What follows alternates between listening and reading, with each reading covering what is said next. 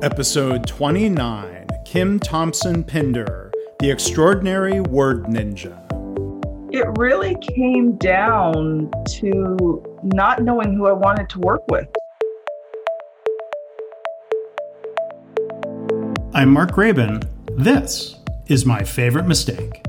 In this podcast, you'll hear business leaders and other really interesting people talking about their favorite mistakes. Because we all make mistakes. But what matters is learning from our mistakes instead of repeating them over and over again. So, this is the place for honest reflection and conversation, personal growth, and professional success. Visit our website at myfavoritemistakepodcast.com. Learn more about our guest and how to subscribe. Visit markgraban.com slash mistake 29. And now, on with the show. Hi, welcome to My Favorite Mistake. I'm Mark Graban, and we're joined today by Kim Thompson Pinder. Uh, she describes herself, I love this, as the extraordinary word ninja. So I think we'll have a chance to talk about that today. Um, among other things, she is the owner and chief visionary officer at RTI Publishing House. She's authored five books, and she has a new book that'll be out in January called Author to Authority and she currently has a podcast of that same name. Uh, so, Kim, thank you so much for being here. How are you? I'm awesome. Thanks so much for having me, Mark. Well, it's exciting, sure thing, and it's uh, exciting to have. You've been through this before. We can see the books behind you um, on the video, but it always is exciting having a new book uh, just on the cusp of publication and release, right? It it's been a labor of love for a few years. It's like the shoemaker whose children go without shoes. I've been working on so many other people's books that I didn't have time to work on my own. But uh, you know, this is the year and going into 2021 for for my book to come out. Well, great. So we'll, we'll talk about that and um, other things you're doing a little bit more. Um, but but first off, Kim, what would you say is your favorite mistake? It really came down to not knowing who I wanted to work with. Hmm. I kind of fell into a publishing company. Uh, I, it started with people just asking me to ghostwrite for them because I had already was a well-established published author, and I started ghostwriting, and then people wanted editing and formatting, and because I learned how to do them all with my own books, I started doing all this. But very soon, I was so overwhelmed, I had to bring on more people. But what happened was because I kind of fell into this business, I really didn't know who I wanted to work with. So, you know, about a year in, and I was just kind of starting the company, mm-hmm. I was actually debating whether I start the company or not.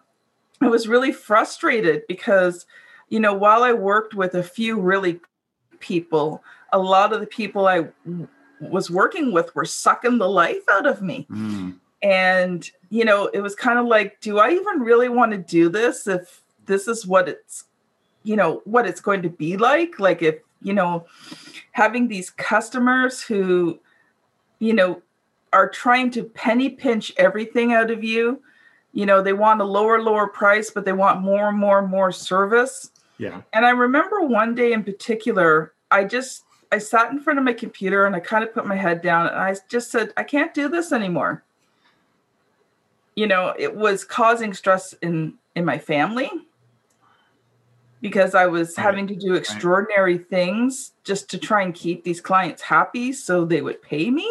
Mm-hmm. Uh, I wasn't sleeping well. yeah. I was unhappy. And of course, when the wife and mom's unhappy, it kind of makes everybody else in the household unhappy. Yeah. And so it was just creating a real situation where I had to decide was I really going to continue with this? And like I said, that one day I just bowed my head and I was just thinking about it and kind of praying and meditating. And I just had this thought. And to be honest, it was a thought I'd had before that I hadn't really listened to. You know, I had done some trainings and some teachings, and it was all of a sudden like this moment of clarity of everything I had been taught in the past just kind of came to the forefront. And I realized I needed to determine who it was I wanted to work with and only work with that person. Mm-hmm. Yeah. And that that moment of clarity really kind of changed things. Now it didn't change it overnight, obviously, because first of all, I had to figure out who it was I wanted to work with. Right. And secondly, I had to now start connecting with those people. And third, I had to finish all the projects with the people I didn't want to work with. right. and get them off my plate. But over about the next six months, I was really able to determine, and that's when my business just started taking off so quickly because mm. now I was working with the people I wanted to work with.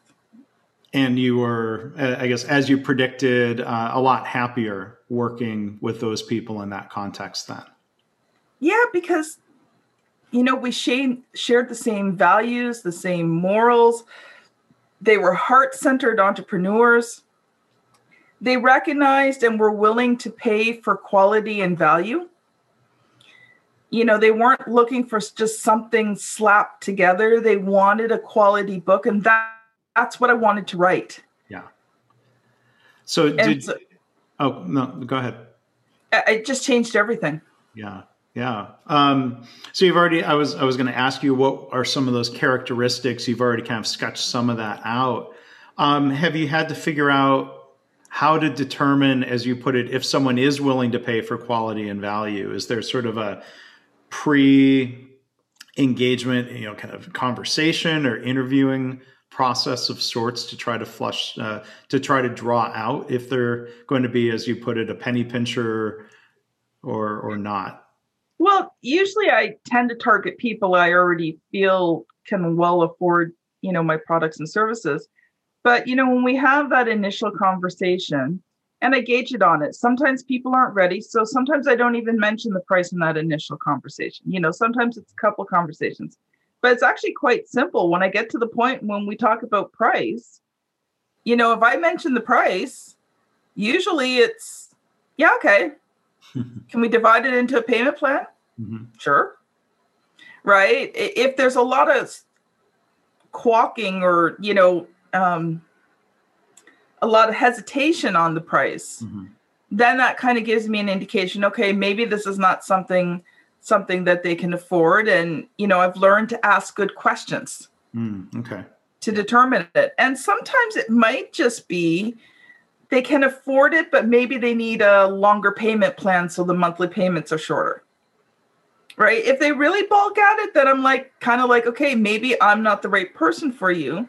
But I I have some courses that I've been developing um, for people who really can't afford my products and services but still want to write their own books. So I have courses that teach them how to do it themselves at a lower price. And yeah, that's yeah, yeah, yeah. So you know, thinking back to uh, you know, you, you started the the publishing house and you know, and anybody who, uh, you know, as they say, hangs out their shingle or opens a business, it's it's it's a, a, blessing and a curse to say, okay, wow, good, I'm getting a lot of business. Um, you know, I think knowing people from different consulting firms, there's often discussion around, you know, you want to be so busy so that you can afford to choose the right kind of clients who are a good fit. Sometimes people get pressured into uh, taking anybody who will sign a contract uh, because the, you know, obviously, you know, the, the need for income, the need to keep employees busy. And um, so, I mean, it sounds like you um, kind of came around to say, well, it's it's not enough just to be busy. You've you've got to find, I guess, other levels of fulfillment as as as you learn through this process of, um, if you will, choosing the right clients. Mm-hmm. Well, here's the thing: if if I'm going to be unhappy I'd rather just get a job with a steady paycheck and not have to work the crazy hours. Yeah, good point. Yeah. right. So, um, I I want to become an entrepreneur. one of the uh, reasons I became an entrepreneur was for the freedom of it. Mm-hmm. Recognizing that you know probably for five to seven years, you know, I'm going to have to invest a lot of time, a lot of energy you know, put a lot of things in, get the momentum going, develop systems, you know, bring on all the right people in that. But there comes a point when you've developed that business that in some ways you can step away from it because it's not totally reliant on you. And that was all that was my goal was to build that business. So I don't if I'm unhappy for 5 to 7 years, it's just not worth it. Sure. Sure. Um so thinking about like the types of work that you do and, and, and this upcoming book author to authority um, you know from looking at your website and, and, materials it seems like you make the case that if somebody is um, uh, a, a, a, professional um, whether they're independent or maybe you know a larger consulting group that that a book is i mean is it going far enough is it going too far to say it's necessary or is it just a huge advantage in terms of establishing yourself as uh, somebody that people are going to want to do business with? It's not necessary. Okay. But like you said it's that huge advantage. You you know to become that authority you've got to build in so many areas at once.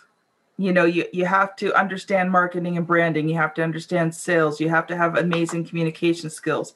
You've got to build that network of people. You know you've got to have that social media presence. And then you know finally as you start to grow you've got to find um, bigger ways to promote yourself right? So you've got to work in all those six areas to really become that authority but when you become an author and you have what I call a signature book. So it's not even just be about becoming an author, it's about having that book that really defines you and your business. Mm. And it's a book that's so much value that people just want to work with you because the book has changed their life. Mm-hmm. It allows you to do all six of those things mm-hmm. faster, stronger, better.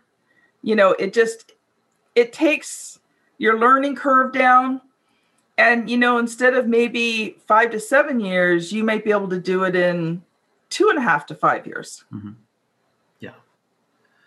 So um, are there since you know we, we, we talk here of course about uh, mistakes in the podcast are there mistakes that you see common mistakes that a prospective author makes when they're when they're even in the early stages of thinking about writing a book that might help establish that might be their signature book as you call it. Well actually it was the same mistake i made. Most of the people when they approach me they want to write a book to everybody. Mm. and if you want your book to be effective and that marketing tool that builds your business it needs to be targeted. So you know I, I talk about in the marketing segment of becoming an authority the the three core questions so, who do you serve? How do you serve them? And who are you in relationship to those first two? So, you know, who is it that you want to serve, right? Like, who is that target market? How do you want to serve them? You know, even though I'm a publishing company, I only do very specific types of nonfiction books. Mm-hmm. I don't do fiction, I don't do children's, I don't do biography, memoirs, though many of our books contain stories from the clients, but I don't specifically do those types of books. I do, you know, the types of books like Tony Robbins and Jim Rohn and Zig Ziglar and, you know, Brian Tracy, all of those type of people, those types of books. And that's all that I do. So, you know, I figured out how do I serve them? So I serve them in a very specific way. And then who am I in relationship to that? So you talked about me being the extraordinary word ninja. And that is the business persona of Kim Thompson Pinder. That is who I am to my clients and to the people that I that I serve. Right? Now is that all that I am? No. I've been married. I'll be married 30 years in February to the same man. Congratulations. Uh, I've got two adult children. I I am nana to the sweetest and cutest grandbaby ever. Yeah. I love to knit, sew. I love music. I love reading. Right. So those are all things that are, are part of me. But my business persona is the extraordinary word ninja and chief visionary officer of RTI Publishing.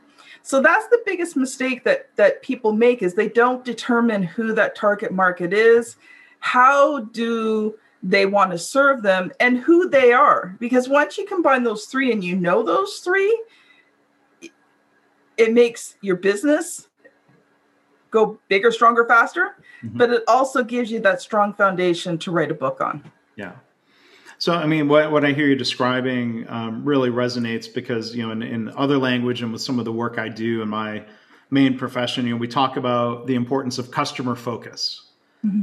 And, you know, is it a mistake? Um, how, how often or, you know, do, do you see an author kind of just think in terms of, well, here, here's what I want to share as opposed to trying to step back and think what is useful to your audience? Do you do you often sort of try to help coach people in that more, if you will, reader centric mindset, customer focused mindset? Well, once they start working with me as a client, that's actually the first conversation we have. Mm-hmm. When when creating the outline of their book, I take them through a whole series of questions. And I take them through those three questions to begin with. And we kind of help determine. And usually very quickly I can determine if someone's usually actually before they even sign up, but you know, if someone's open or if they're just got like, you know, this is the and and there's nothing else type type mindset. And I don't tend to work with those people because many times they really don't understand who their target market is and they want to write this book to everyone. Mm. And, and and if they can't understand that they have to target down for it to be effective, then that's going to be a huge problem. And it, it's funny, one of the things that happens, we hit about the middle of the book. So, you know, we we've ghost written up to about chapter five and it's a very collaborative process because we really capture their voice strongly. It's about creating their signature book that sounds like them so much so that nobody realizes it's been ghost written. Right. And usually around chapter five, we have this discussion, and all of a sudden they want to start adding all this stuff to the book. and it's like, nope, that's book two. Yeah yeah. that's book two right? Because all of a sudden it's like oh they've got all this stuff and they've they've been writing. And it's kind of like no we still have to keep this book focused right? And they're so excited they've just got so much. And it's like okay okay start writing this stuff down. We finish book one we'll start looking at book two. Yeah yeah. So the the role of an editor and a coach is really important for helping keep an author on track it seems well it, I mean, the particularly the women in your audience will understand.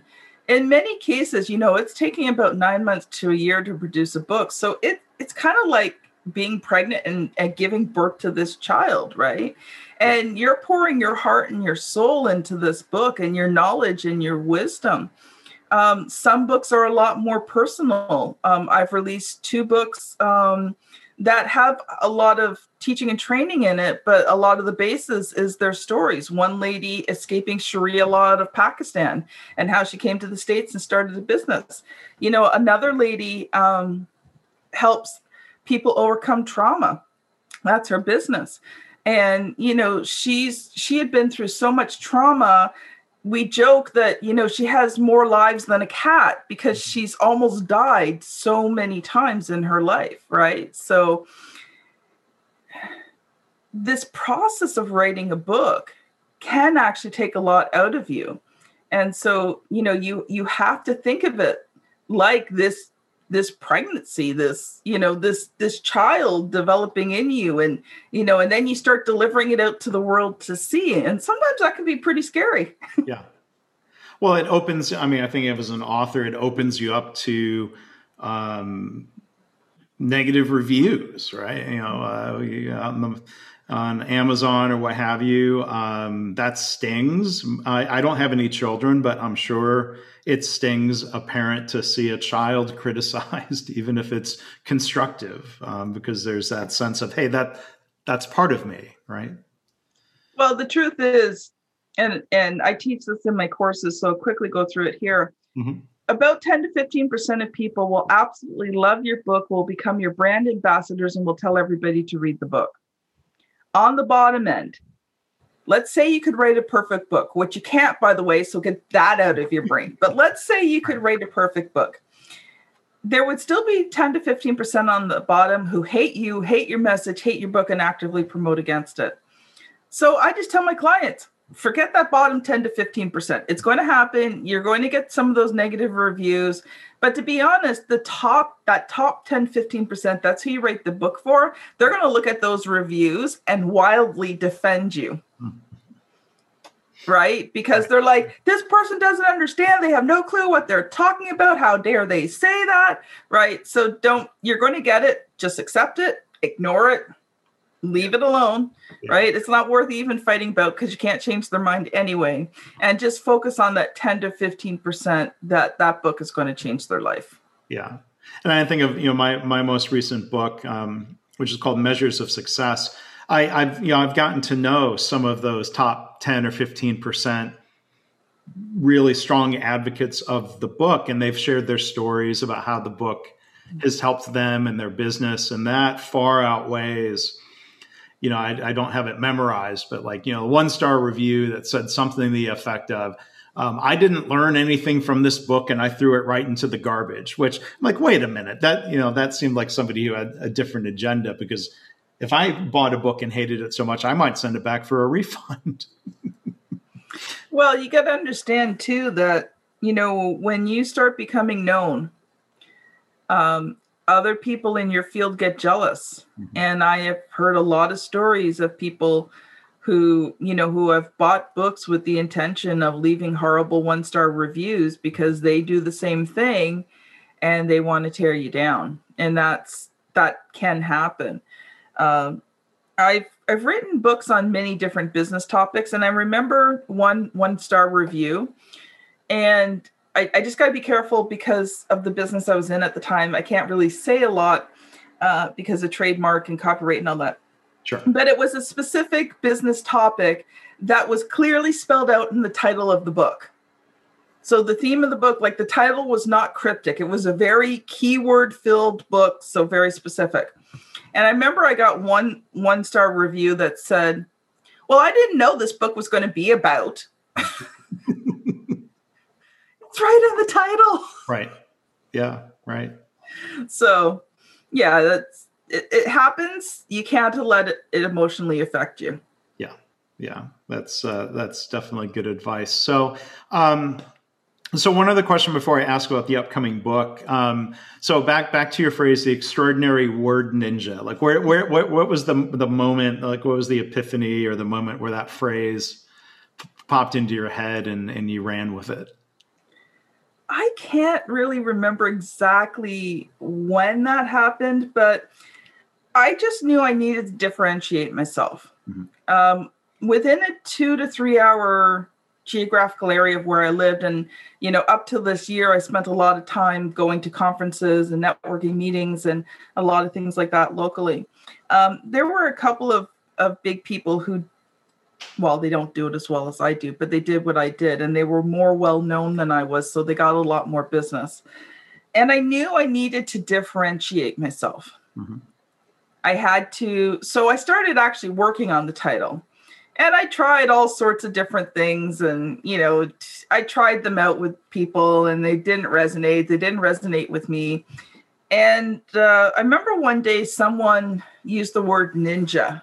Mm-hmm. I'm like, oh, I like ninjas. Yeah. Right. And then it was like, oh, I'm a word ninja. And then, of course, you have to up it a little bit. So not, not only am I the word ninja, but I'm the extraordinary word ninja. And I can own it because I've written over 150 books yeah. between, between myself and my clients. So I can say that I'm the extraordinary word ninja. Yeah. Sometimes I can write thousands of words in a day. so, you know, if you if you're going to give yourself a title, make sure it's one that you can own with confidence. And it, it seems to resonate um, or you talk about you know that phrase ghost writing and people don't know the ghost is there. I guess a ninja operates in the shadows just the same. Hey i never thought about that. That's really good. I'll have to write that down. Okay. Well good. So um, kim thompson pinder um, the extraordinary ward ninja that's fun to say um, as well um, she has a, a podcast um, author to authority um, upcoming book. It's going to be out real soon after the release of this episode. You can find that all at author authortoauthority.com. And, and Kim, maybe final question. I, I, I know you've got this well defined when you were talking earlier about an author thinking of your book. Who is it for? Who does it serve? How, how would you articulate that for your book, Author to Authority? So, if you are an entrepreneur if you're a small business owner and not so much brick and mortar, but there are elements of that that you can apply to a brick and mortar business, but more um, someone who's more like a service provider would be a very good type of entrepreneur for this book. Uh, professionals at all levels, uh, coaches, speakers. Mm-hmm.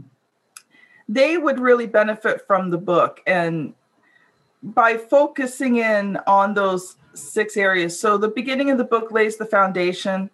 And then, you know, the last half of the book is, you know, now you've laid this foundation, you've got things going. How do you just ramp it up? You know, how do you take it to the next level? And so, one of the concepts we talk about is one to one and one to many. Most times, when you're beginning to build your business, the best way is one to one. First of all, it doesn't cost you a lot of money. You don't need a website. You don't need all this fancy stuff. You just need to know, you know, answer those three core marketing questions, have a product that meets that need, and learn how to sell it through conversations. And that creates a foundation. But it does hit a time in your business if you want to ramp up, if you want to take things to the next level, you move to the one to many model where you're doing something once and it's going out to many people and bringing back results. So, me being on this podcast is the one to many model. Mm-hmm. I do it once with you, and then it goes out to your entire audience. It'll go out to my audience as I share it with them, and it increases my authority. It increases your authority. You know, it works together to help promote me, but also I just love to provide value. So that's why I love coming on these podcasts. Well, it sounds like uh, it's a great. Uh, it sounds like the book is going to be really helpful uh, to to a lot of people. I can already think of uh, a couple uh, friends and colleagues I will probably recommend it to and and have them check out um, what you're doing. So um, again, our guest here has been Kim Thompson Pinder. I'm going to say it once more because it, it is fun to say. She is the extraordinary word ninja we'll let that sink into your head. See, with repetition, that helps reinforce reinforce that. And again, her website is um, well, you can find um, uh, authority.com and then RTI Publishing House. The website for that, Kim, is rtipublishinghouse.com. But author to authority is the best website because that really you know, if you're looking to increase your business, that's the website that you're going to go to. That's where you're going to find blog posts and podcasts and all that kind of stuff. Okay, very good. And do and please do check out her podcast, also titled "Author to Authority." So, Kim, it's been a, pleasure meeting you, and um, thank you for sharing um, great thoughts and adding value here as uh, an extraordinary guest. Well, thank you for having me on, Mark. I've really enjoyed this conversation. You were a wonderful host, and uh, you asked great questions. Well, thank you. Thank you. Thanks for listening. I hope this podcast inspires you to pause and think about your own favorite mistake and how learning from mistakes shapes you personally and professionally. If you're a leader, what can you do to create a culture where it's safe for colleagues to talk openly about mistakes in the spirit of learning? Please subscribe, rate, and review the podcast. Our website is myfavoritemistakepodcast.com See you next time.